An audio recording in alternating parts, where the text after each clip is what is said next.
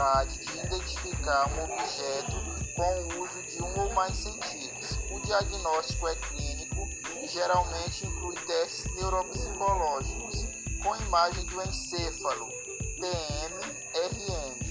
Para identificar a causa, o prognóstico depende da natureza e extensão da lesão e da idade do paciente.